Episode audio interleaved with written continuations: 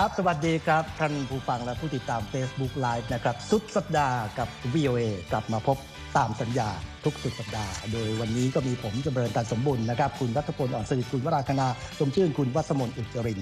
วันนี้เราจะมาคุยข่าวกันก็มีเรื่องราวสรุปสถานการณ์โควิดในจุดต่างๆ ทั่วโลก แล้วก็เรื่องของการเมืองในอเมริกาวุฒิสมาชิกคามาราแฮร์ริสก็ถูกกล่าวหาด้วยข้อกล่าวหาจากประธานาธิบดีทรัมป์นะครับ วันนี้เราจะมีเรื่องพาสปอร์ตเราเคยได้ยินชื่อว่าพาสปอร์ตบางประเทศเนี่ยทรงพลัง แต่วันนี้เราจะมีเรื่องพาสปอร์ตของประเทศอะไรกำลังเป็นที่ต้องการเป็นที่ใฝ่ฝันของผู้ที่ทรงอำนาจทางการเงิน ที่จะหลบภัยในช่วงโควิด แล้วก็ In the Air Tonight เพลงเก่าเพลงเก่งของฟิลคอลลินกลับมาเป็นที่สนใจอีกครั้ง ด้วยเหตุผลอะไร เดี๋ยวเราจะมาอธิบายให้ฟัง เอาครับ ตอนนี้มาสรุปสถานการณ์เกี่ยวกับโควิด 19 กันก่อนนิวซีแลนด์ตอนนี้เป็นประเทศที่กำลังถูกจับตามองนะคุณรัฐพลนะครับเพราะว่าหลังจากที่ปลอดเชื้อปลอดผู้ติดเชื้อมาประมาณร้อยกว่าวันเนี่ยตั้งแต่วันอังคารต้นสัปดาห์เนี่ยก็ปรากฏว่ามีผู้ติดเชื้อกลุ่มหนึ่งซึ่งอยู่ในครอบครัวเดียวกันอาอยู่ที่เมืองออกแลนด์ประมาณ 17 คน ตอนนี้รายงานบอกว่ามีผู้ที่ถูกกักตัวรวมทั้งสิ้น 38 คนแล้ว แล้วรัฐบาลนิวซีแลนด์เนี่ยก็เพิ่มมาตรการล็อกดาวน์ขึ้นมานะครับทั่วประเทศเลยแล้วก็เพิ่มระดับ มาตรการล็อกดาวน์ของนิวซีแลนด์เนี่ยมี 4 ระดับ ตอนนี้ที่ออกแลนด์เนี่ยใช้อยู่ในระดับ 3 ในขณะที่ในส่วนอื่นของประเทศเนี่ยอยู่ที่ระดับ 2 ซึ่งก็คาดว่าจะดำเนินไปอย่างน้อยจนถึงสิ้นเดือนนี้ ก็หมายถึงว่าบาร์พัตตาคารโรงเรียนเนี่ยถูกปิด แล้วก็คนทำงานเนี่ยต้องทำงานจากบ้านนะครับ ก็เป็นจุดที่น่าสนใจ เพราะว่าประเทศที่ปลอดเชื้อมาร้อยกว่าวัน องค์การอนามัยโลกยังเคยกล่าวชมเชยว่า จัดการกับโควิด -19 ได้ดี ก็ปรากฏว่าเชื้อเนี่ยก็หวนกลับมาภาษาบ้านเราก็บอกว่าเชื้อเด้งกลับมาใหม่นะครับอือฮึนั่นก็เป็นในนิวซีแลนด์ ส่วนที่เกาหลีใต้ แพทย์นักศึกษาแพทย์ของเกาหลีใต้รวมตัวกันประท้วง ไม่ใช่เรื่องของปัญหาขาดแคลนอุปกรณ์ทางการแพทย์เพื่อจะรับมือกับโควิดนะแต่ประเด็นที่เขาประท้วงเนี่ยเพราะว่าเขาบอกว่า ทางการเกาหลีใต้เนี่ยกำลังจะเพิ่มนักศึกษาแพทย์ จะผลิตนักศึกษาแพทย์เพิ่มอีก 4,000 คนใน 10 ปีข้างหน้า เพื่อจะเตรียมรับมือกับวิกฤตครั้งใหม่ที่อาจจะคล้ายๆกับโควิด ปรากฏว่าทางแพทยสมาคมของเกาหลีใต้ ซึ่งสนับสนุนการประท้วงของบรรดา แพทย์และนักศึกษาแพทย์ประมาณ 28,000 คนที่มาประท้วงในกรุงโซลและก็ทั่วประเทศเขาบอกว่าไม่จำเป็นเกาหลีใต้มีบุคลากรทางการแพทย์พอแล้วแหมฟังแล้วเราก็รู้สึก นะ ก็ดีใจแทนชาวเกาหลีใต้นะว่ามีพอแล้วไม่จำเป็นจะต้องไปเพิ่มบุคลากรทางการแพทย์ ผู้ที่มาประท้วงก็บอกว่าการไปตัดสินใจเพิ่มนักศึกษาแพทย์หรือเพิ่ม supply ของอแพทย์เนี่ยโดยเป็นการตัดสินใจฝ่ายเดียว เป็นการแทงข้างหลังบุคลากรทางการแพทย์เพราะว่าไม่ได้รับการปรึกษาหารืออะอันนั้นก็เป็นจุดยืนหรือเป็นทัศนะของทางผู้ประกอบวิชาชีพ ทางการแพทย์ของเกาหลีใต้ อย่างไรก็ตามเกาหลีใต้ตอนนี้มีการระบาดรอบใหม่เหมือนกัน มีผู้ติดเชื้อรายใหม่ร้อยสามราย 85 รายเป็นการติดเชื้อในประเทศ ไม่ใช่จากคนที่เดินทางเข้าไป แล้วศูนย์ควบคุมโรคของเกาหลีใต้บอกว่า จุดคลัสเตอร์ หรือจุดระบาดรอบใหม่เนี่ยยังเป็นโบสถ์ซึ่งมีกิจกรรมรวมตัวของคนหมู่มาก มีการร้องเพลงประสานเสียงทานอาหารร่วมกัน แล้วก็ไม่สวมหน้ากากขณะที่คนอยู่ร่วมกัน นั่นคือเกาหลีใต้ ยุโรปก็ ไม่น้อยหน้ากัน ฝรั่งเศสประกาศให้ปารีสแล้วก็มาเซย์เป็นพื้นที่เสี่ยงติดโรค เพราะว่ามีผู้ติดเชื้อรายใหม่รายวันเนี่ยมากกว่า 2,500รายต่อเนื่องมาเป็นเวลา 3 วันนะครับ ส่วนในสเปนก็ใช้มาตรการคุมเข้มเหมือนกัน สั่งไม่ดื่มไม่สูบไม่สังสรรค์ปิดสถานบันเทิงทั่วประเทศ โดยยุ่งเอ่อมุ่งไปที่คนหนุ่มสาวอ่ารวมทั้งการสูบบุหรี่ในที่สาธารณะด้วยนะครับ นอร์เวย์ก็หันมาตัดสินใจประกาศมาตรการให้สวมหน้ากาก ในที่สาธารณะเป็นครั้งแรก แล้วก็จะใช้ไป 14 วัน ขณะนี้ที่น่าสังเกตคือหลายประเทศในยุโรปเนี่ยหันมาใช้มาตรการสวมหน้ากากยกเว้นอย่างเดียวคือสวีเดนยังไม่ประกาศแนะนำให้คนสวมหน้ากากเพราะว่าสวีเดนยังตั้งคำถามว่าหน้ากากเนี่ยจะมีประสิทธิภาพช่วยป้องกันการแพร่และติดเชื้อได้จริงหรือไม่ นั่นก็เป็นเรื่องของในเอเชียแปซิฟิกและในยุโรป มาในสหรัฐแคลิฟอร์เนีย ตามรายงานของนิวยอร์กไทม์บอกว่าอืมตกสำรวจ ผู้ติดเชื้อโควิด -19 ไป 3 0 0แสนราย ก็ปรากฏว่าถ้าเกิดตัวเลขตกสำรวจนี้เป็นจริงเนี่ยก็จะแสดงว่าแคลิฟอร์เนียเป็นรัฐแรกของสหรัฐที่มีผู้ติดเชื้อทะลุยอด6 0 0แสนราย แล้วก็เสียชีวิตในรัฐนี้เกือบ 11,000 คน นั่นก็เป็นสถานการณ์โควิด โดยรวมๆนะครับ คุณรัตพลครับครับรวมๆแล้วอเมริกาก็ผู้ติดเชื้อก็ในระดับ 5 ล้านกว่านะครับ ซึ่งนั่นก็หมายความว่าประเด็นเรื่องความพยายามที่จะป้องกันการแพร่ระบาดเนี่ยก็ยังเป็นเรื่องสำคัญหลักเลย อดีตรองประธานาธิบดีโจไบเดน ซึ่งก็คือว่าที่ผู้ที่จะลงแข่งเป็นประธานาธิบดีสหรัฐชิงเก้าอี้ทำเนียบขาว บอกครับว่าอยากจะให้เรื่องการสวมหน้ากากเนี่ยเป็นกฎข้อบังคับที่ใช้ทั่วประเทศ แล้วก็เรียกร้องนะครับให้ผู้ว่าการรัฐต่างๆเนี่ย ออกกฎให้คนในมลรัฐของตนเนี่ยต้องสวมหน้ากากในที่สาธารณะ ก็ด้วยความที่อย่างที่คุณจำเริญว่าต้องการป้องกันการระบาดของโคโรนาไวรัส โดยอดีตรองประธานาธิบดีไบเดนนะครับ ก็ได้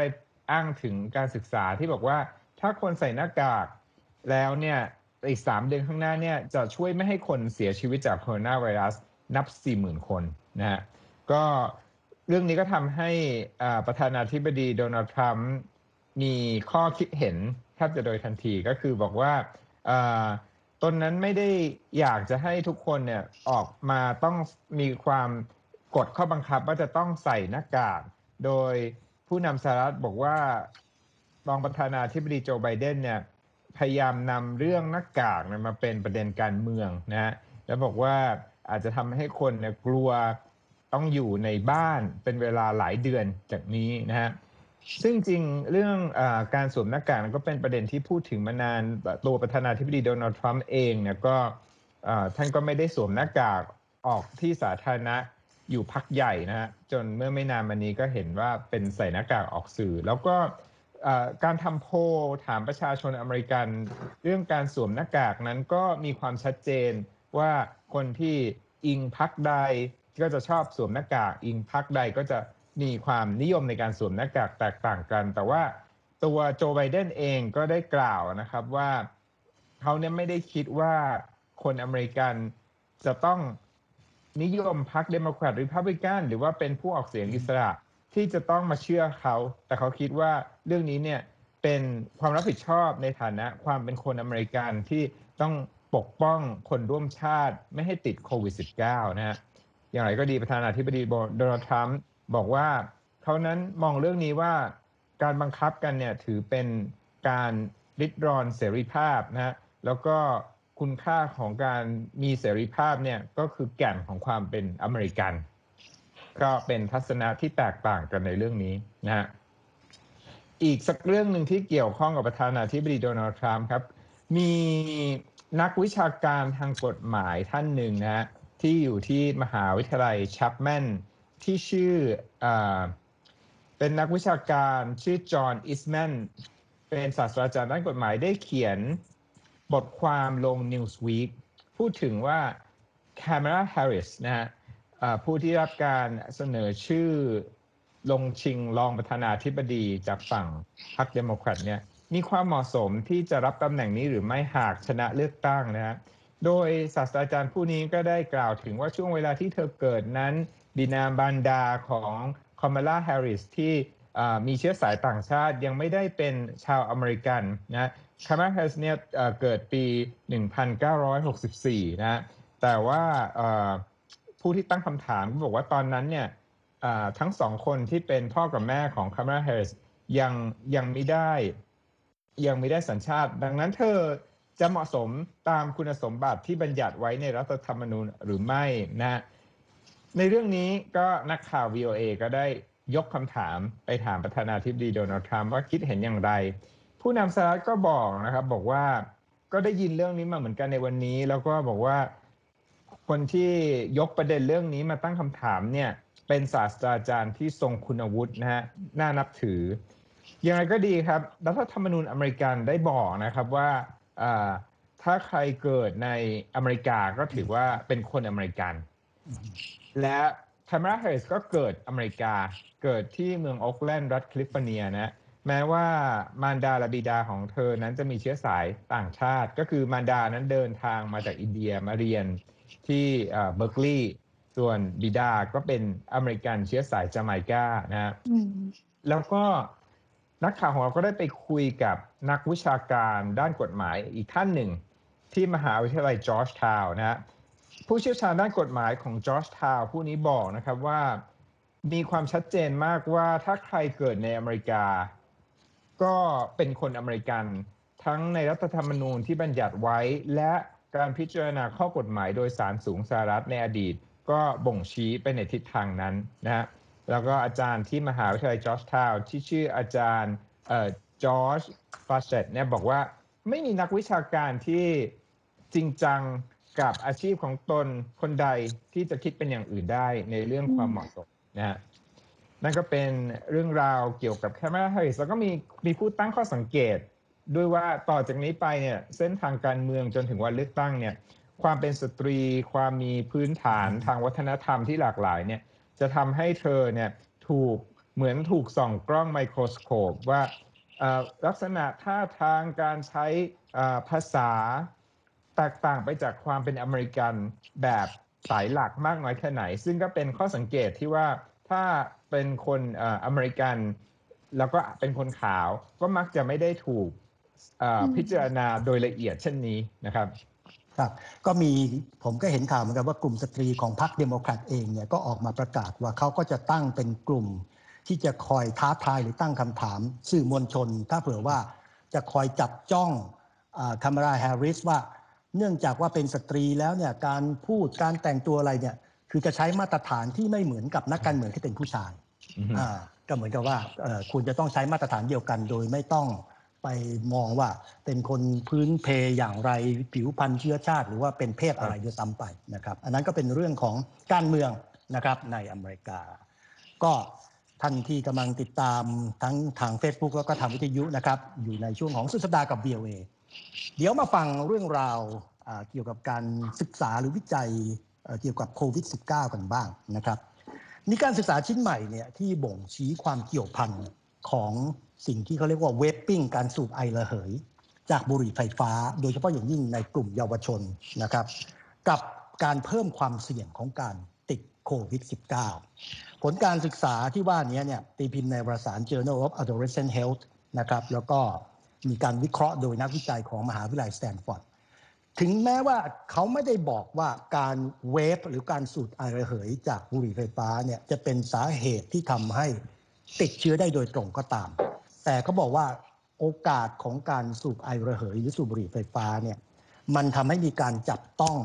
ใบหน้าริมฝีปากอะไรมากขึ้น ก็เพิ่มความเสี่ยงนะครับ อีกอย่างหนึ่งก็คือว่าคนที่สูบบุหรี่ไม่ว่าจะเป็นบุหรี่ธรรมดาหรือบุหรี่ไฟฟ้าเนี่ยไปสร้างความเสี่ยงต่อความเสียหายต่อปอด ซึ่งก็สร้างความเสี่ยงสำหรับการติดเชื้อโควิด -19 ได้ด้วย อีกด้านหนึ่งองค์การอนามัยโลกก็ออกมาให้คำแนะนำบอกว่า ตอนนี้เนี่ย เรื่องของการทำฟันที่ไม่จำเป็นเนี่ยชะลอชะลอไว้ก่อนก็ได้นะ เพราะว่าการทำฟันเนี่ยมันไปทำให้เกิดไอละอองฟุ้งกระจายจากการฉีดน้ำหรือว่าก็ต้องไปสัมผัสใกล้ชิดกับบุคลากรนั้นองค์การอนามัยโลกก็บอกว่าอะไรที่เป็นการทำฟันที่ยังไม่จำเป็น อย่างเช่น การขูดหินปูน การตกแต่งฟัน การขัดฟันให้ขาวชะลอไปก่อนนะครับเอาล่ะ ตอนนี้เนี่ยเราเคยได้ยินว่าพาสปอร์ตบางประเทศแหมทรงพลังเดินทางไปประเทศไหนก็ได้ ตอนนี้มันมีรายงานของ CNN บอกว่าในยุคโควิด -19 เนี่ยผู้ที่มีฐานะร่ำรวยเนี่ยเขาอยากได้พาสปอร์ตผู้ยังไงอยากได้สัญชาติที่จะไปหลบลี้หนีภัยอยู่ในบางประเทศ กลายเป็นพาสปอร์ตของประเทศซึ่งเป็นที่ต้องการมากที่สุดไหนเล่าให้ฟังหน่อยคุณวัสมน ค่ะ หลายประเทศนะคะ ก็อย่างที่คุณจำเริญบอกค่ะเขาก็มีโครงการที่จะมอบสัญชาติ หรือว่าวีซ่าสำหรับอ่าพักพิงเป็นระยะเวลานานเนี่ยให้กับชาวต่างชาติ ซึ่งปกติเนี่ยนอกจากอ่าชาวต่างชาติที่จะมีสิทธิ์ที่จะได้รับสัญชาติตามวิธีการที่เรียกว่า naturalize หรือว่าเช่นการพำนักเป็นเวลานานหรือว่าแต่งงานกับคนของประเทศนั้นๆเนี่ยก็ยังมีอีกวิธีหนึ่งค่ะ ก็คือใช้เม็ดเงินลงทุนหรือว่าถ้าพูดกันง่าย ๆ ค่ะ ก็คือใช้เงินซื้อสัญชาตินี่เอง แต่ว่าการใช้เม็ดเงินลงทุนตรงนี้เนี่ยนะคะ ไม่ใช่ว่าแค่เป็นการเอาเงินให้รัฐบาลแล้วก็จะจบ เขาจะต้องมีการนำเม็ดเงินค่ะเป็นจำนวนมาก ซึ่งก็คือแล้วแต่แต่ละประเทศว่าเขาจะมีอ่ากำหนดเท่าไหร่แต่สมมติว่าสมมติว่าถ้าประเทศหนึ่งมีการกำหนดเงินหนึ่งล้านดอลลาร์เนี่ยคุณก็ต้องเอาเงินหนึ่งล้านดอลลาร์เนี่ยไปเปิดองค์กรไม่แสวงหาผลกำไร หรือว่าเปิดบริษัทที่สามารถสร้างงานให้กับคนท้องถิ่น หรือว่าไปพัฒนาในโครงการพัฒนาอ่าสาธารณูปโภค หรือว่านำเงินเนี่ยไปซื้อพันธบัตรของทางรัฐบาลเพื่อที่รัฐบาลเนี่ยจะได้เงินเข้าคลังมา ใช้ทำอย่างอื่นพูดง่ายๆก็คือว่าเป็นงานการนำเม็ดเงินของคุณเนี่ยค่ะมาอัดฉีดให้กับระบบเศรษฐกิจของประเทศนั้น แล้วคุณก็มีสิทธิ์ที่จะได้รับสัญชาติตรงนี้นะคะ ซึ่งคนที่ซื้อสัญชาติตรงนี้เนี่ยค่ะเขาก็มีจุดประสงค์หลายอย่างค่ะ ก็ถ้าเป็นในช่วงปกติที่ไม่ใช่ช่วงการระบาดของไวรัสเนี่ยก็มีจุดประสงค์เพื่อที่ว่าเขาจะได้มีเสรีภาพในการท่องเที่ยวมากขึ้น อย่างถ้ายกตัวอย่างเนี่ยสมมติถ้าคุณเป็น เศรษฐีชาวบังคลาเทศเนี่ยซึ่งประเทศบังคลาเทศเนี่ยค่ะเป็นประเทศที่ปกติต้องขอวีซ่าเข้าประเทศในโลกในเกือบทุกประเทศ แต่ถ้าเกิดว่าคุณสามารถซื้อสัญชาติของประเทศที่เป็นสมาชิกของสหภาพยุโรปอย่างเช่นไซปรัสหรือมอลตาได้เนี่ยคุณก็จะสามารถมีอ่าพาสปอร์ตที่สามารถเดินทางไปได้อ่าทุกประเทศในสหภาพยุโรป อันนี้ก็คือเป็นความแตกต่างที่เห็นได้ชัด หรือว่าต้องการสิทธิประโยชน์ทางภาษีตรงนี้ก็คือสัญชาติใหม่ก็จะช่วยได้เช่นกัน หรือว่าเหตุผลทางด้านไลฟ์สไตล์ค่ะ ก็คือเพื่อให้ได้รับการศึกษาที่ดีขึ้น หรือว่าเข้าถึงเสรีภาพของพลเมือง หรือว่า civil liberty มากขึ้น อย่างไรก็ตามนะคะ ในช่วงการระบาดของโควิด -19 เนี่ยค่ะบรรดาครอบครัวของเรียกว่าผู้มีอันจะกินทั้งหลายเนี่ยก็มีเหตุผลที่ชัดเจนมากขึ้นในการที่อยากจะได้สัญชาติใหม่ค่ะ ก็คือ การเข้าถึงการรับบริการด้านสุขภาพ แล้วก็การหาประเทศอื่นมารองรับ หรือว่าถ้าพูดง่ายๆเนี่ยก็คือเป็น safe haven ถ้าประเทศหนึ่งเนี่ยมีการระบาดมากขึ้นเนี่ยเขาก็จะมีประเทศหนึ่งที่เรียกว่าเป็นประเทศที่สามารถเรียกได้ว่าหลบภัยได้ ซึ่งทางผู้เชี่ยวชาญด้านนี้นะคะ ชื่อคุณโดมินิกวอลเล็กค่ะเป็นหัวหน้าแผนกเอเชียของบริษัทให้คำปรึกษาด้านการถือสัญชาติและการหาที่พำนัก Helly and Partner เนี่ย คุณวอลเล็กก็เล่าให้ฟังว่า กลุ่มคนที่มีเงินมากเป็นจำนวนนี้นะคะ ที่เรียกว่าเป็นกลุ่มมหาเศรษฐีเนี่ยเขาจะไม่ได้วางแผนล่วงหน้าแค่ 5 ปีหรือว่า 10 ปี แต่เขาจะวางแผนล่วงหน้าสำหรับครอบครัวของเขาเนี่ยอาจจะยาวนานถึงมากกว่า 100 ปีเขาจะมองการไกลถึงว่าการระบาดของโควิด -19 เนี่ยค่ะ อาจจะไม่ใช่การระบาดอ่าเพียงแค่ครั้งเดียวในช่วงชีวิตช่วงชีวิตของเขามันอาจจะมีการระบาดอ่าในอ่ารอบอื่นๆในช่วงชีวิตของเขาอีก ซึ่ง ตัวเลขของผู้ที่อยากจะขอสัญชาติใหม่ในช่วงการระบาดของโควิด -19 เนี่ยนะคะ ก็มีจำนวนที่เพิ่มขึ้นมากค่ะ ทางบริษัทเองนะคะได้มีอ่าผู้เข้ารับคำร้องขออ่าขอคำรับคำรับคำปรึกษาเนี่ยมากขึ้นถึง 49%ในช่วงเดือนมกราคมถึงมิถุนายนปีนี้ เมื่อเทียบกับช่วงเดียวกันของปีที่แล้วอืมแล้วก็ถ้าพูดถึงว่าประเทศไหนที่มีผู้ที่อยากจะอ่าขอสัญชาติมากที่สุด ถ้าพูดถึงชื่อประเทศนี้หลายคนไทยหลายคนอาจจะคุ้นกันก็คือมอนเตเนโกรนะคะ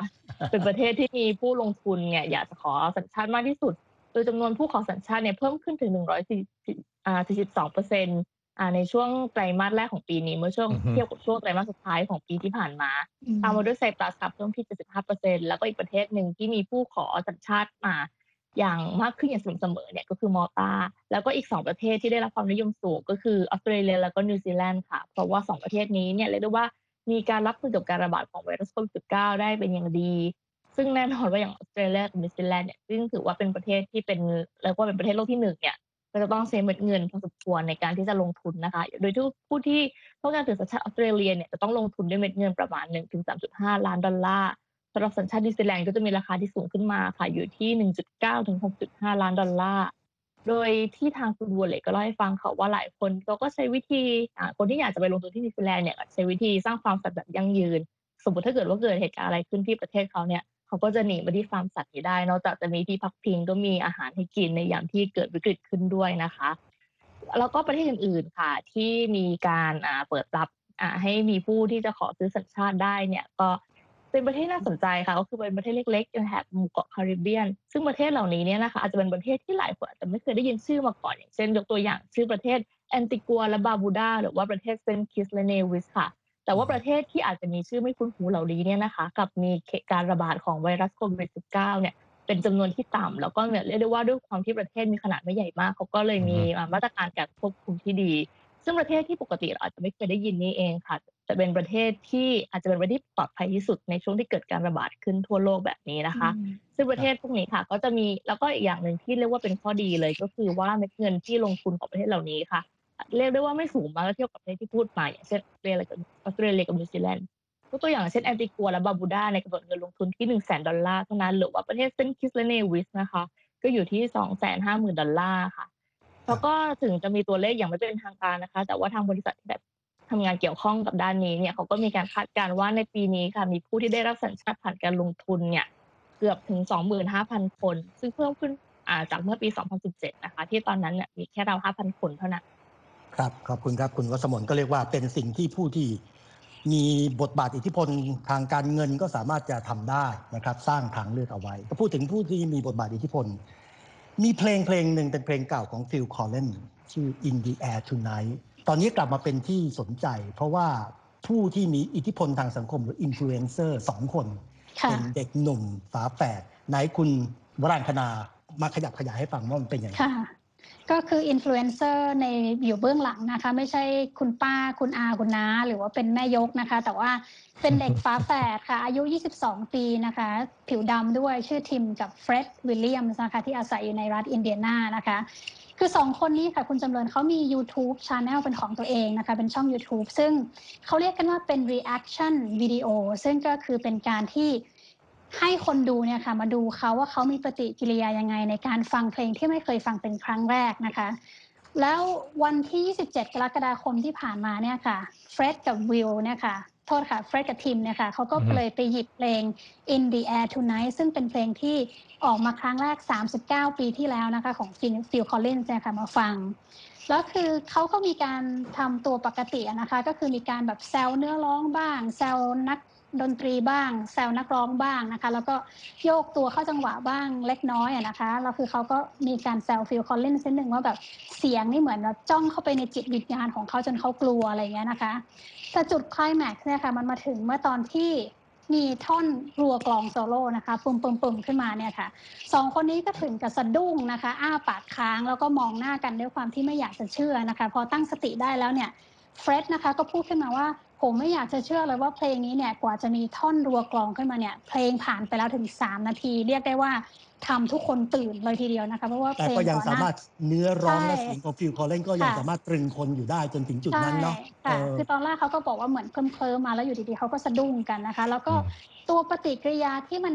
มีความน่าเอ็นดูของเด็กหนุ่มสองคนตรงเนี้ยนะคะ ก็ทำให้วิดีโอเนี่ยค่ะ เป็น viral video ก็คือเป็นวิดีโอฮิตไปทั่วอินเทอร์เน็ตเลยนะคะ ตอนนี้ก็คือมีคนดูแล้วเนี่ย5ล้าน4แสนคนนะคะ แล้วก็คนก็เลยทำให้ปฏิกิริยาที่เกิดขึ้นหลังจากนั้นก็คือว่าคนที่ไม่เคยฟังเพลง In the Air Tonight ก็ไปหาเพลงนี้มาฟัง หรือคนที่เคยฟังแล้วอย่างอาจจะอย่างคุณจำเลยหรืออย่างดิฉันใช่ไหมคะ ก็ไปหามาฟังอีกเพื่อรำลึกความหลังอะไรอย่างเงี้ยนะคะจนทำให้เพลงนี้ค่ะ คุณจำเริญมียอด ยอดสตรีมยอดขายทาง iTunes ของ Apple นะคะ ขึ้นไปเป็นอันดับที่ 3 นะคะ ของสัปดาห์นี้แล้วก็ครองอันดับแชมป์อื่นๆอีกด้วยนะคะ จากการรายงานของ Reuters นะคะ ช่อง YouTube ของสองคนนี้ค่ะ ก็ชื่อ Twins The New Trend นะคะ ก็มีคน subscribe เพิ่มมากขึ้นเป็น 4 0 0แสนกว่าคนแล้วนะคะ แล้วก็เขาสองคนนี้ทีมกับเฟร็ดเนี่ยค่ะก็ให้สัมภาษณ์ CNN นะคะว่าก่อนหน้านี้เขาก็ไม่เคยฟังเพลงพวกนี้ เพราะว่าเขาจะฟังแต่เพลงฮิปฮอปใช่ไหมคะ แล้วก็จนมี คนคอมเมนต์ว่าเนี่ยเราไปฟังเพลงเก่าๆบ้างสิอย่างแบบแฟรง k ์ซินาทรานะคะ หรือว่าวิทนีย์ฮิวสตันนะคะสองคนนี้ถึงได้เริ่มมาฟังเพลงเก่าๆกัน แล้วก็ก็ถึงมีการแบบถึงได้รู้ว่า อ๋อ เพลงเก่าๆ มันเป็นอย่างนี้เอง เช่นเพลงอ่าอ่า Bohemian Rhapsody ของ Queen หรือว่าอือฮึ Smell Like Teen Spirit ของ Nirvana เป็นต้นนะนะคะ แล้วทิมกับเฟร็ดเขาก็ให้สัมภาษณ์ว่า อาจจะเป็นเพราะว่าพวกเขาเป็นคนดำนะคะ แล้วก็คนก็เลยไม่ได้คาดหวังว่าเขาจะมาฟังเพลงบัลลาดของของฟิลคอลลินส์นะคะ แล้วพอมีปฏิกิริยาออกไปมันก็เลยกลายเป็นสิ่งที่แบบน่าตื่นตาตื่นใจ แล้วก็เขาก็ยังฝากไว้ด้วยนะคะ ว่าคนเราเดี๋ยวนี้ค่ะ มันเป็นการยากที่เราจะเปิดใจ เปิดหูเปิดตาทำอย่างอื่นที่เราไม่เคยทำนะคะ เราก็จะอยู่ในคอมฟอร์ทโซนของเรา แต่ว่าพอเราได้เปิดหูเปิดตาไปทำอย่างอื่นที่ไม่เคยทำแล้ว เราก็จะก็จะนำไปสู่การค้นพบสิ่งใหม่ ๆ ให้ชีวิตมีอะไรน่าตื่นเต้นขึ้นนะคะ ก็เป็นตัวอย่างว่าหนุ่มสองคนเนี่ยหนุ่มฝาแฝดสองคนผิวดำเนี่ยตัวตนหรือ personality ของเขาก็สามารถขายได้นะครับค่ะในโลกของยุคโซเชียลมีเดียค่ะเราเองเราก็ไม่ได้หวังว่ารายการสุดสัปดาห์จาก VOA จะเป็นผู้มีอิทธิพลหรือเป็นอินฟลูเอนเซอร์อะไรไปได้ เพียงแต่เราก็สัญญาว่าเราจะกลับมาพบกับผู้ติดตามใหม่อือฮึในสุดสัปดาห์หน้าก็แล้วกัน วันนี้ขอบคุณทุกท่านนะครับ คุณวรางคณาคุณวัสมนคุณรัตพลครับ วันนี้ขอลาไปก่อน สวัสดีครับ สวัสดีสวัสดีค่ะครับ สวัสดีค่ะ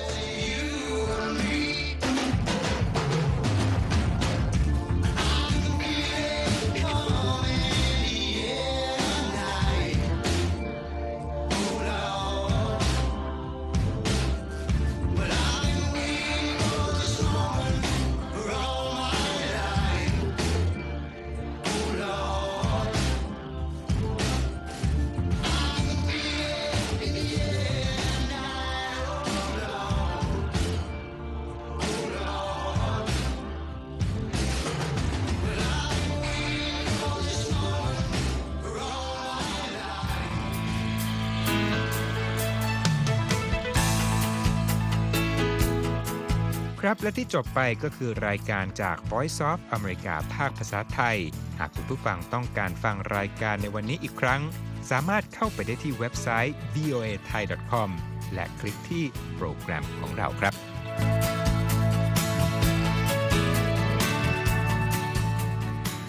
และถ้ามีเวลาว่างเสาร์อาทิตย์ อย่าลืมแวะมาฟังสุดสัปดาห์กับ VOA เช้าวันเสาร์ซึ่งเราจะมีคุยกันบันเทิงสำหรับหนังใหม่ประจำสัปดาห์ กับภาษาอังกฤษสำนวนอเมริกันทุกเช้าวันอาทิตย์ตามเวลาในประเทศไทย ติดตามฟังย้อนหลังได้จากเว็บไซต์ของเราเช่นกันครับ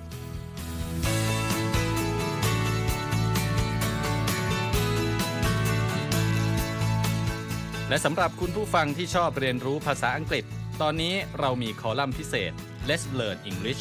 ซึ่งเปิดโอกาสการเรียนรู้และฝึกทักษะภาษาอังกฤษ ในรูปแบบที่ถูกออกแบบโดยผู้เชี่ยวชาญตามมาตรฐานการศึกษาของอเมริกา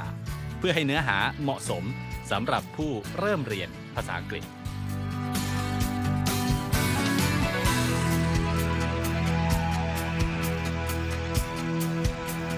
ครับเรายังมีวิดีโอที่จัดทำขึ้นเป็นพิเศษ สะท้อนเรื่องราวหลากหลาย ตั้งแต่ชีวิตคนไทยในสหรัฐ ไปจนถึงเหตุการณ์สำคัญต่างๆ ที่เกิดขึ้นในอเมริกา มาเสนอเป็นประจำ ซึ่งติดตามได้ทั้งทางเว็บไซต์ voa thai com Facebook และ YouTube VOA Thai ครับ